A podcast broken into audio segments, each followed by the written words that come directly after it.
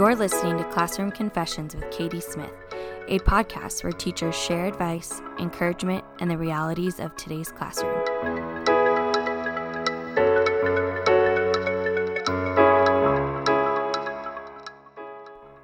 Hi everyone, happy Friday. Welcome to Classroom Confessions, episode 4. Episode 4 means I've been doing this for 4 weeks. That's a month, which is a little crazy, but kind of exciting. So I just wanted to do like a monthly recap, touch on some things that we had talked about. I want to get to some things that I haven't been able to talk about. And that's pretty much it for today. So welcome. Thank you guys for listening. I've really enjoyed doing this the past month. Hopefully, as we go into the school year, this will continue. I'll talk about that more later. But I just wanted to give you some updates. So I have been getting ready for the year, hitting up all the teacher sales. If you live in Southern Nevada, I went to the Teacher Exchange. And for those of you who don't know what the Teacher Exchange is, it's run by the Nevada Public Education Foundation, I believe. It's on Maryland, across from UNLV. And you pay $25 and get 500 points, and then you get to go shopping in their store with those points. And so I did that, and I got $92 worth of school supplies for $25. And that's all the money I spend on my kids. Everything else I spend on me. Speaking of, I got all my new classroom decorations, so I'm really excited to get back in the classroom to decorate. And I took advantage of Prime Day, so now I have my own individual laminator in my classroom. So excited. So excited. So this week for Rose, Thorn, and Bud, I wanted to start in a different order. So just as a reminder, the Rose, Bud, and Thorn, the Rose is something good that's happened to you this week. The Thorn is something bad that's happened to you this week, and the Bud is something you're looking forward to. So I will post on social media to have you guys let me know what your Rose, Thorn, and Bud are, and then I can incorporate that into the podcast next week. For me, I want to start with my Thorn. Life throws us curveballs, and we're not always prepared for them.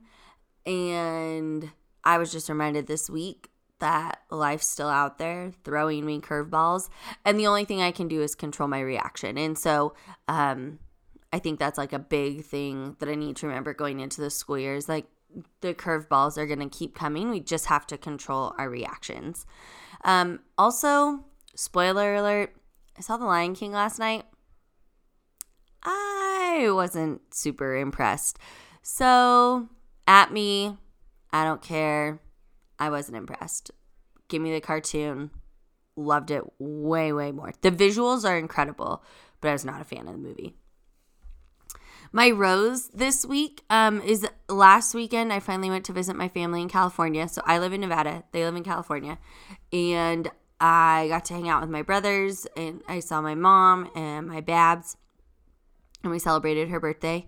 It was solidified that I am Queen IKEA furniture builder. My brother will tell you, but yes. So that was fun. And then, and we also celebrated my friend's 25th wedding anniversary, which was really fun.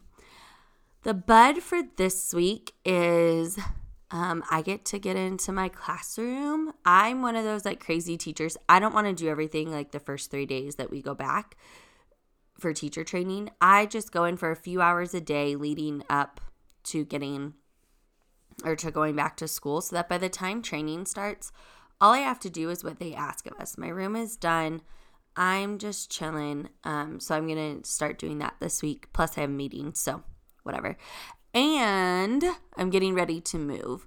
So I'm moving Labor Day weekend right after school starts. I know it's great, but I'm kind of like getting all that stuff together. So this week, I just wanted to kind of recap what's gone on this month for us. So it's been a month, which has been super exciting and super fun. It's way more work than I thought, but I love it. And it's kind of my sanity in the week. So that's really great. As school starts getting into the swing of things, I'm just going to have to get better with my schedule of making sure I make time to plan the podcast, plan all this stuff for social media and website, and then get it done. So today I wanted to recap some points from the last three episodes that I just feel like need to be reiterated. So first, I just wanted to touch back on our management conversation. Make sure you're figuring out who you are. It's going to be really tempting to be your neighbor. So tempting, because your neighbor might have their class like in line, in shape. They're silent in the hallways, and you're going to be tempted to do exactly what they do. And you're just not them. So just be true to yourself and make decisions. Start thinking about those decisions for how your class will run. Bathroom time, getting in line, going to lunch, entering the classroom, exiting the classroom, all of those things. Since I'm really excited about my classroom setup, make sure you guys are checking out the deals. So Target has their teacher 15% off until tomorrow. That is the target.com/teacher prep, and you put in your teacher ID, and then you get 15% off. It's for clothes too, so keep that in mind. Also, just a little plug for me and my Teachers Pay Teachers site. I make Teachers Pay Teachers stuff, and so I just sent all my posters to be printed because there was a sale from a printing company. And so I'm going to post all of my posters on my website and the dimensions that they are. So if you want those, they're free. If you want me to change the sizes or customize them for you, just let me know. It'll be a small fee. We're not trying to break the bank here. We are teachers, but I'm willing to customize colors and sizes for you if you would like. Okay, so what I really wanted to get back to was building relationships with kids. I love that Kelly was on the podcast last week. I just wanted to hit some points that I was like super excited to talk about, but I was also really excited to talk about her. And so I'm just going to go back and touch on those points. So in the resources last week, I mentioned The Danger of a Single Story by Chimamanda Ngozi Adichie. And that YouTube TED Talk talks about bringing diversity into the classroom and the harm of just seeing one side of things. So for me, as a history teacher, it really reiterated that I need to incorporate stories of people who are not white. So bringing in people who don't have agency. Another video I recommended at the end of the podcast last week was Colorblind or Color Brave by Melody Hobson. And in this video, she challenges the idea of people saying, "I do not see color." And she explains why that is a negative statement, because students of color and people of color have so much knowledge that they can give us about their communities and how society works. And when we say we don't see color, we are in fact negating that they have this knowledge, or that they have some different aspects to their culture that we need to acknowledge. And so in dealing with a lot of students of color, that video was super impactful, because you realize, or for me at least, it was like a smack in the face, like, oh, well, obviously they had different experiences, but not something that I was consciously challenging myself to think about. Not every student I teach was raised the way I was raised. Not every student is raised the same. So even their interactions are going to be a little different. And so our job as teachers, I feel, is to create a classroom and an environment where students are okay being themselves and sharing about their lives and their cultures and things that go on in their lives. And I'm going to come to that, back to that in a little bit. I also wanted to talk a little bit more about the quote from last week. So the quote from last week came from Janet Lansbury, and I mentioned that she was talking about toddlers, but I feel like this quote is so true, especially for middle schoolers. So the quote again, as a reminder, said, "In my world, there are no bad kids, just impressionable, conflicted young people wrestling with emotions and impulses, trying to communicate their feelings and needs the only way they know how," from Janet Lansbury. And that to me is just such a reminder that we are dealing with kids. I'm dealing with 11, 12, maybe younger if I'm interacting with a sixth grader, they don't know. We think they should know, but they don't know how to act in my classroom, at school. We're relying on everybody else who came before us to teach them those things. And we need to be teaching them those things. We need to teach them our expectations. If a child gets upset, okay, how can we help you? And I just think it's important to know that, or to remember, our kids in our classrooms are dealing with so much more than we know about. I used to teach a student, and you could tell from a mile away if this kid was having a bad day. And on those days, I just chose not to interact with them. Like, I'd say, hi, let me know if you need anything, and leave the kid alone. He might be acting up, he might be off task, he might be talking, but if I try and correct that student on a day he's already in a bad mood, that's just going to blow up in my face. So it's quiet reminders, you know, maybe like a tap on the desk or write a note on a Post-it and just set it on his desk. But I'm not going to engage with him verbally to correct his behavior because I know he's having a bad day. You need to teach kids that it's okay to make mistakes. I apologize so much for messing up how I talk or how I write, or if I yelled at a kid incorrectly and it was somebody else, I apologize. And when you apologize, it makes you seem a little bit more vulnerable, a little bit more human. Also, I am 100% authentic with my students. What they see in the classroom is who I am pretty much outside the classroom, minus all the cussing.